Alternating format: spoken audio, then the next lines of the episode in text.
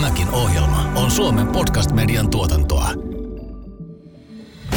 Nousevat asuntojen hinnat on aina menestyksen merkki ja sillä tavalla on pikkusen valheellista sanoa, että voitaisiin jotenkin edes taata niin kuin kohtuuhintaisia asuntoja kaikille.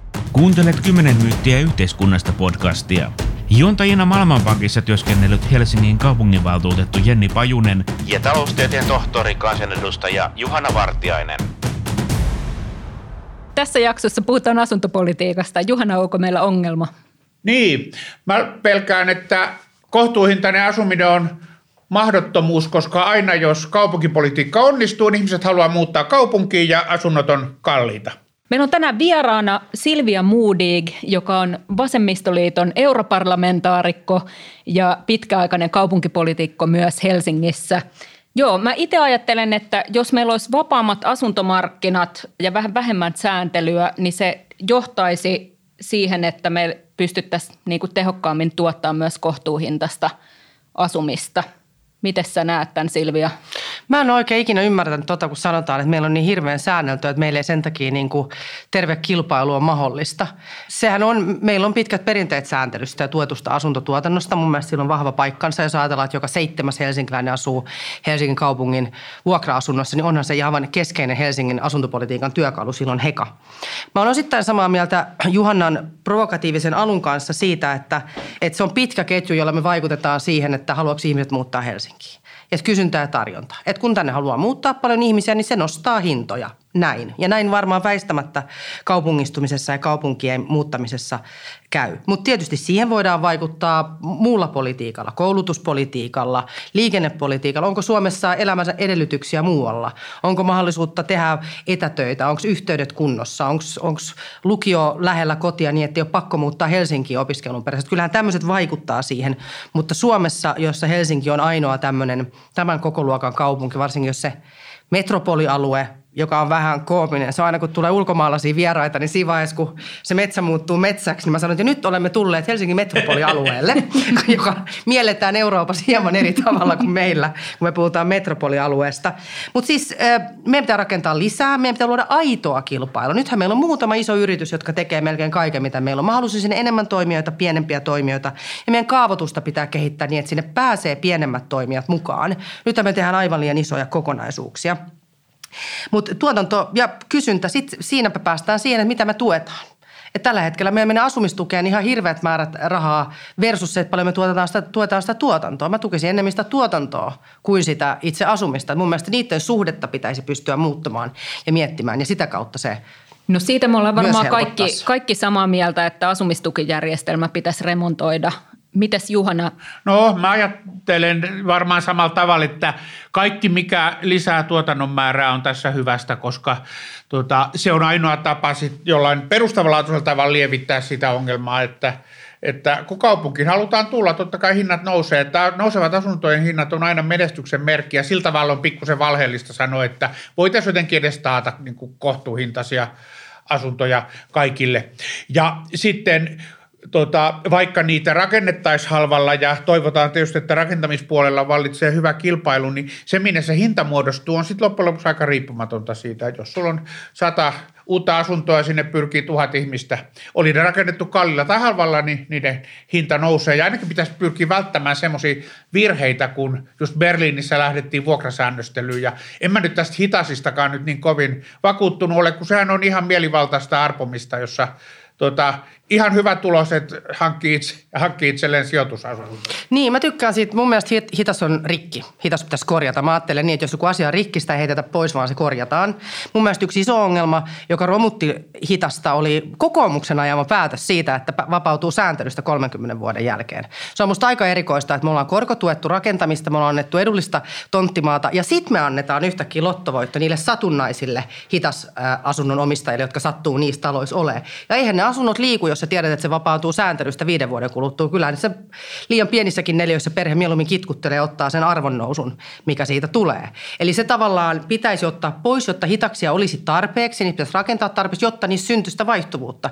Ne on myös askel, jos nyt ajatellaan, että omistusasuminen on asia, mihin pitää pyrkiä, niin se on myös askel ihmisille kiinni omistusasumiseen. koska se on niin kuin halvempaa kuin se markkinahintainen.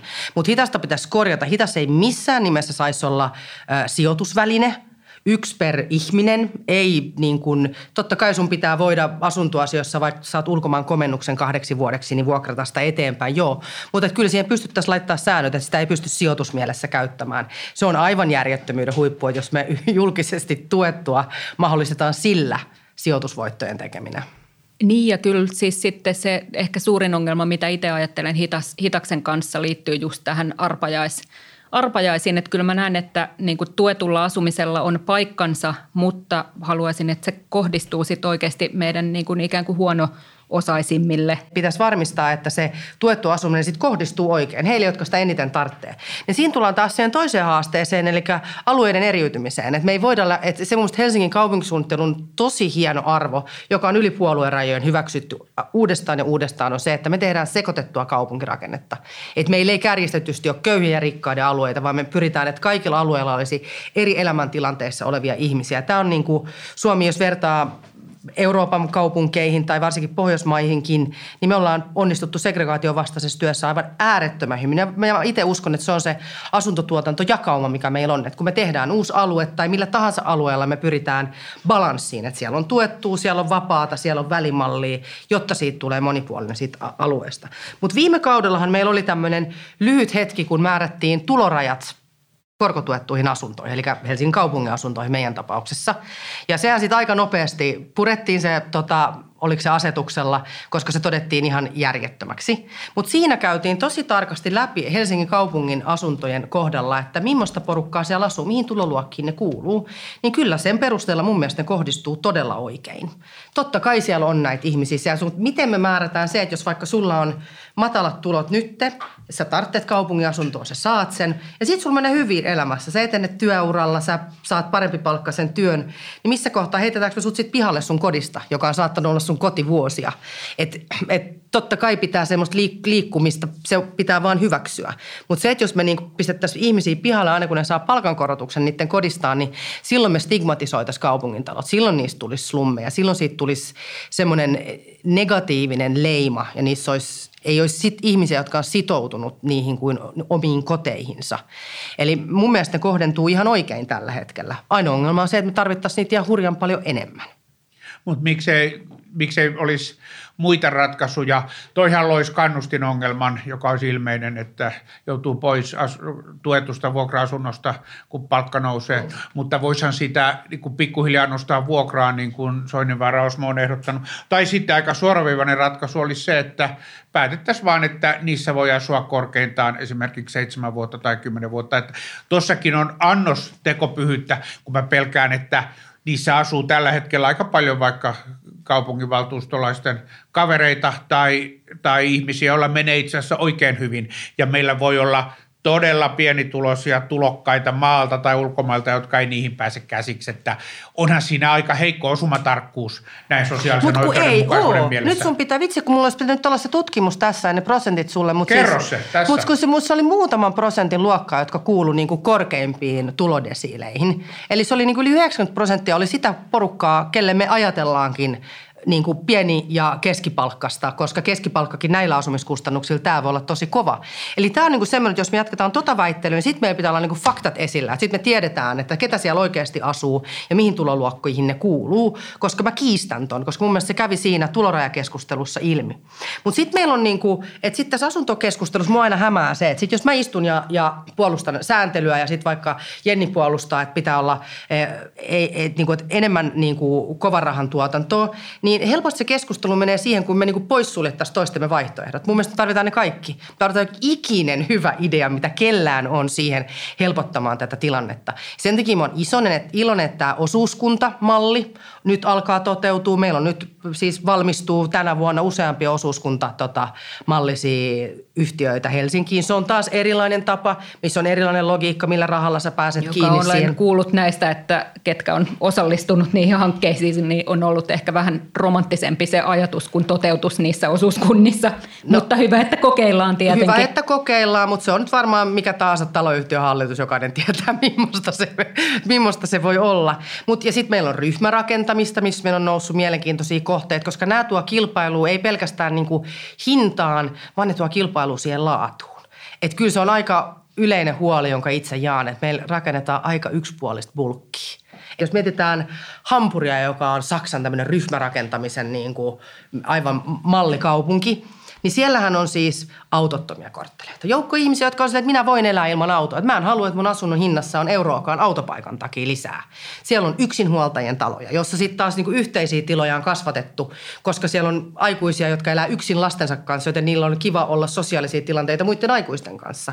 Eli siellä on viety se aivan niinku toiseen sfääriin. Mun mielestä jos sitä ryhmärakentamista, nythän meillä on se lakikin, niin jos sitä lähdettäisiin kehittämään vielä eteenpäin ja nimenomaan niitä rahoitusmalleja, niille ihmisille toteuttaa niitä, niin siitäkin saadaan lisää kilpailua sekä hintaan että siihen laatuun. 10 myyttiä yhteiskunnasta podcast. Jenni Pajunen, Juhana Vartiainen. Noi on kivoja nuo esimerkit tästä Hampurista ja muista Euroopan kaupungeista, joissa on erityneempiä ratkaisuja, mutta eikö silloin meidän ylisäätelyongelma ole pikkusen ongelma, vähän niin kuin eli se, mistä Jennin kanssa lähdettiin liikkeelle. Meillä on tällaista säätelyä, että jokaisessa asunnossa pitää olla INVA, kylpyhuone, WC-tilat ja meillä on ollut näitä hassuja parkkipaikkanormeja ja uskoisinpa, että markkinakysyntä loisi erilaisuutta, vaan jos säätely olisi vähäisempää. Sehän riittäisi, että joka 5.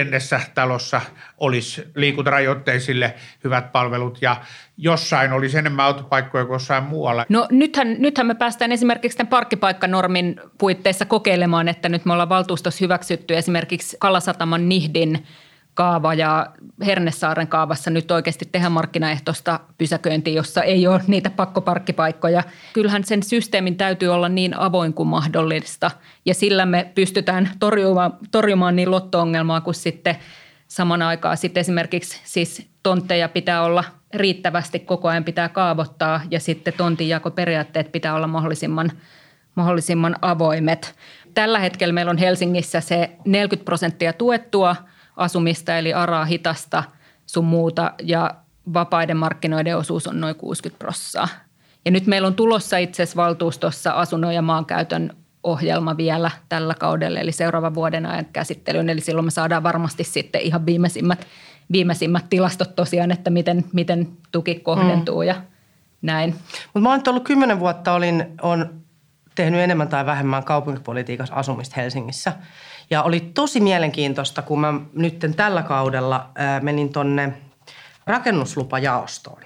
Eli nähdä se, että kun puhutaan paljon, että meidän ongelma on kaavoitus, että meillä ei kaavoiteta tarpeeksi ja tarpeeksi nopeasti, ja siitä johtuu tämä pula, että se on sen ketjun alku. No se ei ole ihan koko totuus. Meillähän on kaavovaranto aika hyvällä tolalla. Se pullonkaula on tontin luovutuksessa. Ja sitten kun istui siellä niin kuin myöntämässä niitä rakennuslupia, niin kristallisoitu se, että tässä kun se sitten muuttuu niin kuin toiminnan suunnitelmaksi se kaava, niin se paljastaa sen kaavan hinnan, se paljastaa sen kaavan toimivuuden.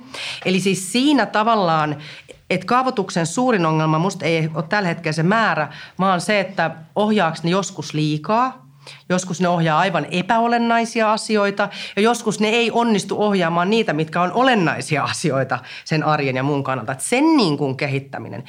Ja kyllähän niin kuin se on se tonttipula, mistä yksityiset toimijat sanoo. Se on se, että se tontin luovutus on se pullonkaula. Että niitä tontteja pitäisi saada nopeammin liikkeelle ja saada nopeammin tehtyä niitä tontin luovutussopimuksia sitten niiden toimijoiden kanssa. Ja se on siellä se pullonkaula. Ja mä en usko, että siinä auttaa mitään muuta kuin varmistaa, että virastossa tai toimialassa, niin kuin me niitä nykyään kutsutaan, on riittävät resurssit siellä, koska ne on ihmisiä, jotka tekee niitä sopimuksia ja neuvottelee ne niiden tahojen kanssa. Että se olisi sujuvampaa, niin se saisi niitä tontteja enemmän liikenteeseen. Siis virkailijoiden määräkö sitä oikeasti rajoittaa? Se tuntuu ihan uskomattomalta, kun meillä olisi periaatteessa kun tilaa ja halua tällaiselle todella nopeasti kasvavalle kaupungille. Että onko se noin, että se on niin kuin byrokraattinen este todellakin tällä hetkellä se todellinen pullonkaula? Sehän on silloin traagista. Silloin meillä pitäisi olla paljon enemmän virkamiehiä, jotka neuvottelee tontinluovutuksista. Kyllä, pitäisi olla enemmän virkamiehiä. Sitten pitäisi ehkä miettiä siinä kaavoitusvaiheessa, että voidaanko me sitä niin kuin, millaisia kaavoja me tehdään. Voidaanko me kehittää sitä niin, että ne taipuu helpommin niihin sopimuksiin. Et mä oon ollut siis nähnyt sellaisia rakennuslupia, joissa mä oon itse ollut päättämässä kaavan, jos se on päätä eikä häntää siinä vaiheessa, kun se on piirretty rakennusluvaksi. Ei niin kuin toimijan taloudellisen yhtälön kannalta, ei sen niin kuin kaupunkirakennuksen rakenteen, mitä siitä syntyy, mutta se on kuitenkin siinä kaavoitusvaiheessa tehnyt täyttä järkeä, että tämä näyttää hyvältä. Niin tämä klappi saada skulaamaan paremmin. Ja se on myös kyse siitä, että millaisia kaavoja, millaisia ohjeita, millaisilla määräyksillä. Ja tämä markkinaehtoinen pysäköintihän nyt on tosi hyvä. Ja tämä, kun meillä on nämä isot alueet, mitkä me rakennetaan nyt nollasta, missä me pystytään kokeilemaan, niin tämä on ihan tosi tervetullutta. Mutta on sekin tosi haaste, että miten sä sen teet. Että käytännössä sun pitäisi olla semmoinen malli parkkihallista, jota voi rakentaa sitten pysäköintipaikka kerrallaan sitä myötä, kun sille tulee tarve. Siis tiedättekö te, että se on niinku todella vaikea yhtälö, mutta se on hyvä, että sitä kokeillaan. Ja sitten meillä pitää olla rohkeutta esimerkiksi alueella, niin kuin Kalasatama, missä on loistavat liikenneyhteydet, niin yksinkertaisesti vaan määrätä paljon vähemmän pysäköintipaikkoja. Se, joka sitten kokee, että hän tarvitsee auton, niin se ei ehkä sitten ole se alue sinua varten. Sinä löydät ehkä sitten itsellesi sopivamman kodin jostain muualta kohtaa Helsinkiin. Silti kun on Euroopassa matkustellut, niin kyllä yleinen havainto on, että kaikki kaupungit, jotka on onnistuneita, niin että ne kasvaa ihanasti ja siellä on kaikenlaista kaunista, uutta ja vanhaa, niin kun vähän uteliaana katselen ilmoituksia kiinteistöjen hinnoista ja vuokrista, niin kaikki, missä menestytään, niin siellä on kallista. Että kalleus, asumisen kalleus on kuitenkin menestyksen merkki. Kai se täytyy jossain mitassa hyväksyä. On, ja kyllähän me rakennetaan. Mä nyt olen ollut puolisen vuotta pois Helsingin kaupunginpolitiikasta, mutta kyllä mun mielestä koko 2019, niin koko ajan kasvurakentamisen volyymi. Että kyllähän me kyetään siis kasvattamaan sitä koko ajan. Tämä on vaan tämä kysynnän ja tarjonnan, tätä väkeä tulee tänne niin paljon. Sittenhän kyse on siitä, että miten me tehdään. Että yksi syy, minkä takia me ei kyetä niin edullisia neliöitä saamaan aikaan, se, että se priima tonttimaa on käytetty jo. Kaikki kalliot on rakennettu jo. Nyt meillä on niitä haasteellisia maita, missä pitää paaluttaa paljon, missä ne tontin perustamiskustannukset tekee siitä jo lähtökohtaisesti. Sen tonttimaan osuus siitä rakennusneliöstä on jo lähtökohtaisesti tosi iso. Et se on se haaste se, että miten tehdään sitä laadukasta täydennysrakentamista. Sen takia nämä raidehankkeet, mitä me tehdään, ne avaa meille koko ajan. Sillähän me lasketaan niiden kannattavuus, että kuinka paljon se tuo meille uutta kaavoitettua asuntotonttia. Niin siinä me lasketaan se, että onko se kannattava vai ei tehdä se kallis ratikkainvestointi. Mutta sitten on muutamia semmoisia, mitkä haluan nostaa, mitkä mua aina välillä ärsyttää, mitkä on mun mielestä sellaisia helppoja heittoja, että ihan hirveän helposti saataisiin lisää asuntoja, kun vaan tehtäisiin tosi paljon helpommaksi ja ilmoitusluontoiseksi asiaksi käyttötarkoituksen muuttaminen. Eli tarkoittaa, että kaava sanoo, että tämä on toimistotalo ja se pitäisi voida vaihtaa asuntoaksi. No, tämän suuri haaste on se, että me suunnitellaan kaupunkia kestäväksi, mikä tarkoittaa muun muassa liikkumista ja palveluita. Niin yleensä ne toimistotalot on semmoisissa kohdissa kaupunkia, joiden me emme ole kaavoittaneet päiväkoteja, kouluja, ruokakauppoja. Me olemme kaavoittaneet liikenteen ehkä työssäkäyntiä varten. Eli tässä on se haaste, että toisaalta se lyö meidän muita tavoitteita vastaan. Toinen on se, että kun vaan rakennettaisiin korkeammalle, kun tonttimaaston pulaa, niin tämä ratkeisi. No, korkealle rakentaminen on tosi kallista. Se on tosi, katsotaan, nyt meillä on taas ne Pasilan tornit pulassa, kun toimija sanoo, että ei tätä taloudellista yhtälöä saa toimimaan. Että se korkea rakentaminen on ihan pirun kallista.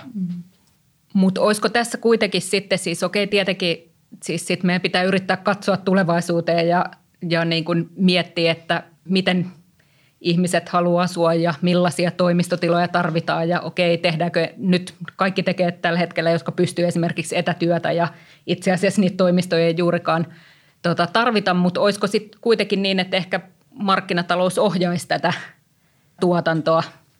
Mäkin luulen, Silvia, että ajattelin sinua tuossa äsken kuunnellessa, että sä puhut tästä, että tämä käyttötarkoituksen muutos ei ole sellainen nopea tepsivä keino, mutta jos käy jossain Lontoossa, joka ei ole joka suhteessa kovin onnistunut, mutta sieltä saa sen kuvan, että siellä käyttötarkoitus muuttuu aika nopeasti ja sitten sinne vaan tulee, se markkinapaine on niin kova, että sitten sinne tulee kauppaa ja sellaista sinne, minne tulee asuntoja ja onko meillä liian ikään kuin tiukka suunnittelu, että mitään ei oikein tapahdu muuta kuin tämän keskitetyn suunnittelupöydän kautta? No siis tavallaan mä oon sun kanssa samaa mieltä.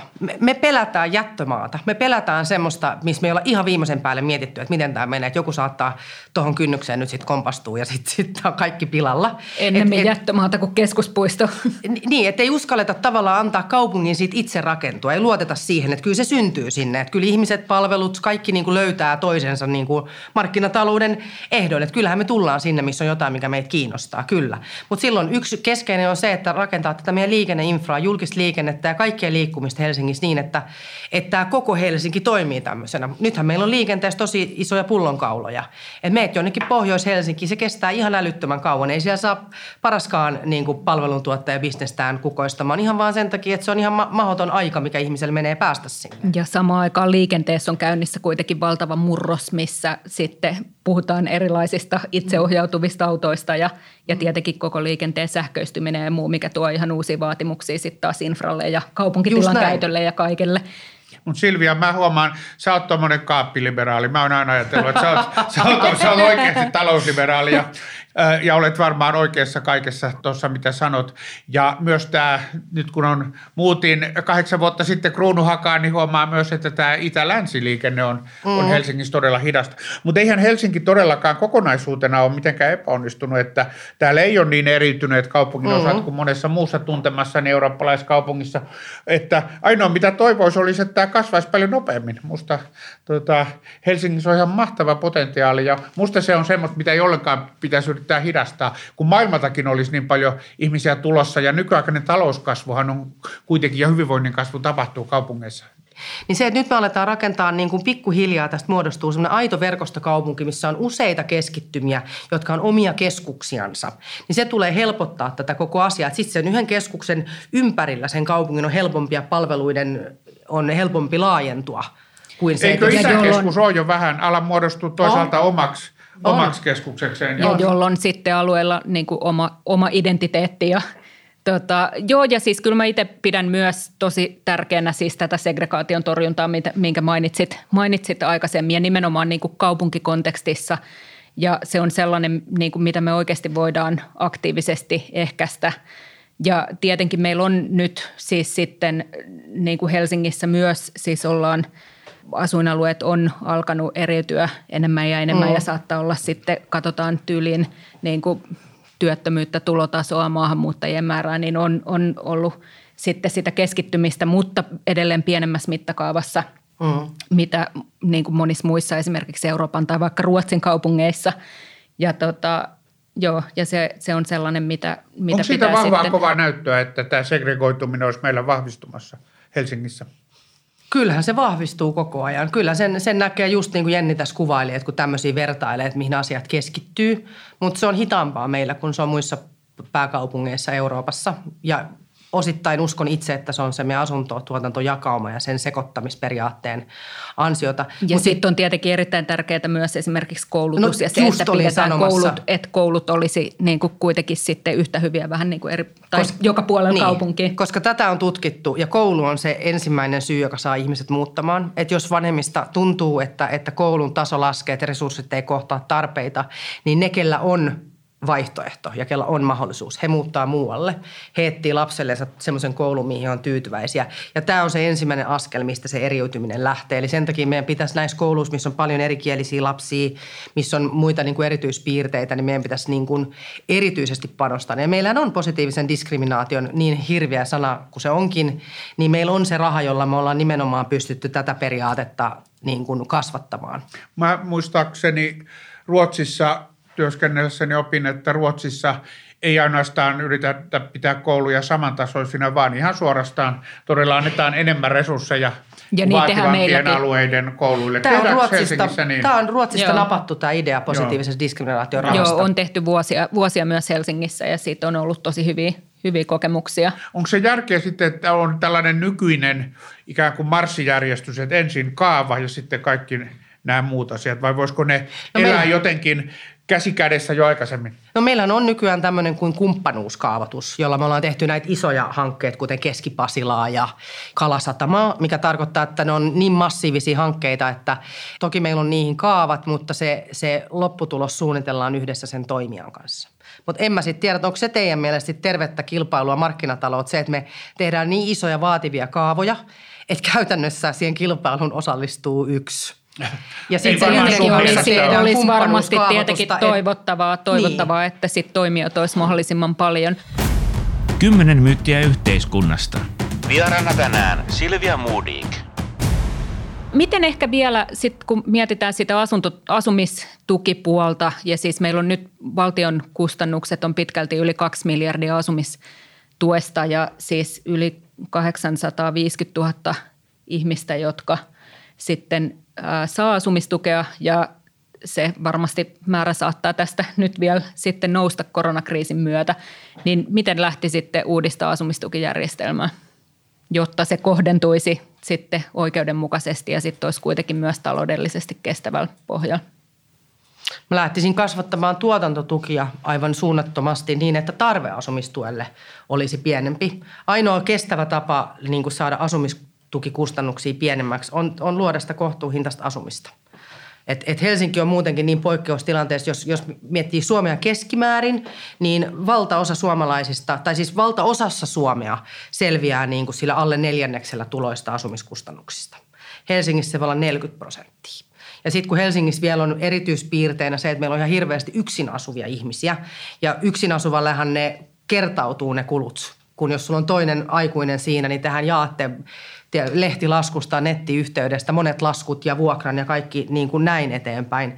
Mä oon kyllä miettinyt myös tätä, että jos niin kuin kokoomuksessa esimerkiksi on aina ajateltu, että Hitas ja muut sääntelyt sotkee markkinoita ja niitä, siksi on hyvä, että niitä ei ole liikaa, niin kyllähän tämä esimerkiksi lyhyt korkotuki, niin mun mielestä on aika hassu järjestelmä, missä me annetaan kyllä aikamoinen subventio sille yksityiselle gründerille. Et lyhyellä korkotuella lyhimmillään se asunto, se saa kaupungilta säännellyn tontin, eli halvemman tontin vuokran, ja se on 10 vuodessa lyhimmillään, jos se haluaa, vapautunut säätelystä.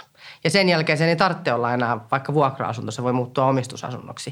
Ja silloin me menetetään myös kyky niin kuin suunnitella se, mitä me aikaisemmin tässä yhdessä kehuttiin, että on tämä asuntotottojakauma. Me ei myöskään voida vaikuttaa siihen, jos siellä on ihan hirveästi lyhyen korkotuen kohteita, koska silloin me ei tiedetä, mitä ne tulee olemaan 10 vuoden kuluttua. Ja 10 vuotta asuntopolitiikassa on tosi lyhyt aika.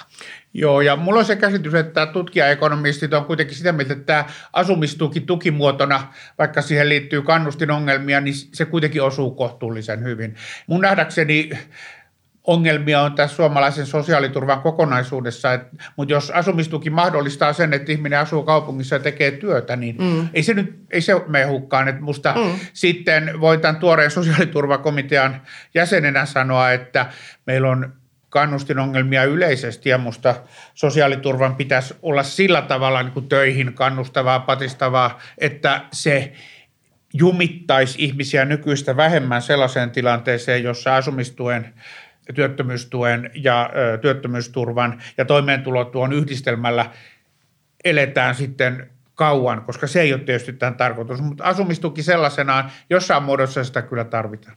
Niin, mähän kannatan perustuloa.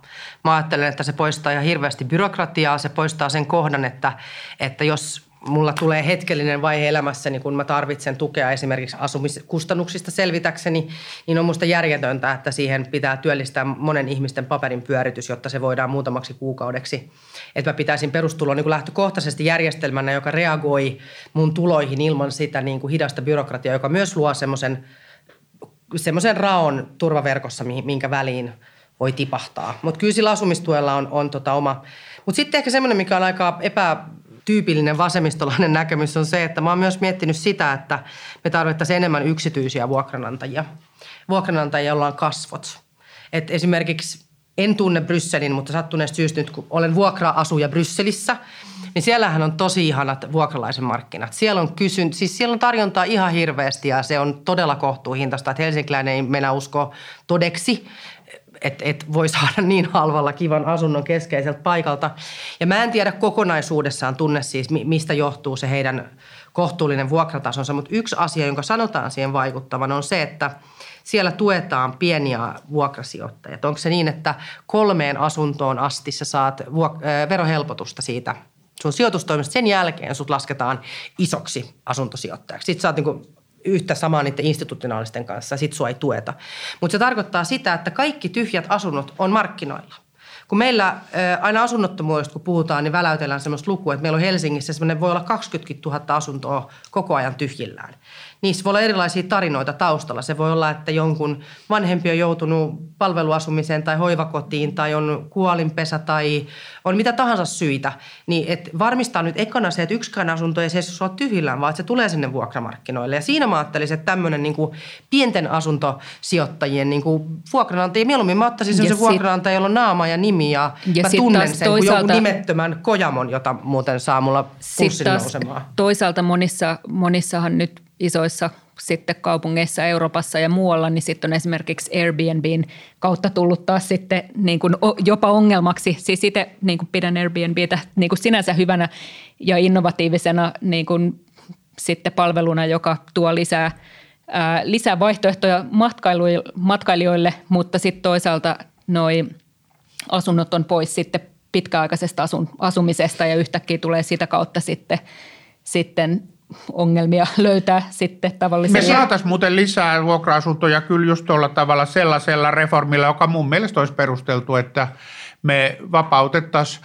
vuokratulopääomaverosta. Sen voisi tehdä esimerkiksi tuolla tavalla, että tehtäisiin ero suuri- ja pienomistajien välillä tai sitten kokonaan. Se pitäisi rahoittaa, se voisi rahoittaa yleisellä kiinteistöveron nostolla, mutta se tekisi tässä tilanteessa symmetrisemmän kuin mitä se on nyt. Nythän me tuetaan omistusasumista suhteessa vuokralla asumiseen, koska siihen vuokrasuhteeseen kohdistuu pääomavero. Ja silloin mä luulen, että me saataisiin markkinoille kaikenlaisia kuitenkin, jotka jollekulle kelpaisi. Siis voi olla jotain huoneita ja pieniä asuntoja, jotka nyt sen takia, että ne on kuitenkin aika, se niistä saatava vuokratulo ei niin mahtava olisi, niin ne jää kokonaan tarjonnan ulkopuolelle. Toi olisi ihan mahdollista ja taas Silvia, sulta tulee hyviä ehdotuksia. Sä oot kyllä todellinen markkinaliberaali kaapissa. Vai oot sä kuitenkin siitä se kaappidemari siellä sisällä? Mähän on ihan tunnustetusti oikeistodemari.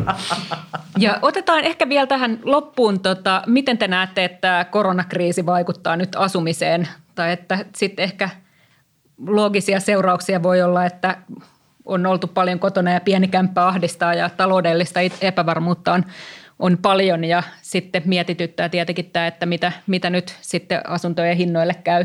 Niin, vaikea arvioida, että kuinka paljon tämä eristäytyminen vaikuttaa siihen, että miten asunnot liikkuu. Että vaikuttaako se kauppaan se, että ne ei liiku yhtä herkästi kuin aikaisemmin.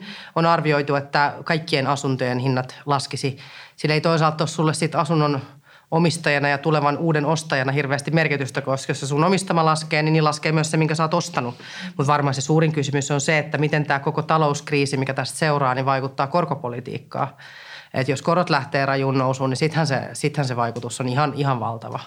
Mä en usko, että tulee mitään merkittävää pysyvää vaikutusta, mutta ehkä siinä mielessä pieni asuntojen hintoja laskeva vaikutus, että tämä valitettavasti ehkä köyhdyttää meitä yleisesti, jos nämä pessimistisemmät skenaariot pitää paikkansa, joiden mukaan, niin kuin VM:nkin mukaan, näyttäisi kuitenkin vievän aika monta vuotta ennen kuin me ollaan kansantulossa niin kuin uudestaan tällä 2019 tasolla, mutta ohihan tämmöiset epidemiat menee. Jenni Pajunen, Juhana Vartiainen. 10 myyttiä yhteiskunnasta podcast. Tämän ohjelman tuotti Suomen podcast-media. Löydät lisää podcasteja osoitteesta podcastmedia.fi.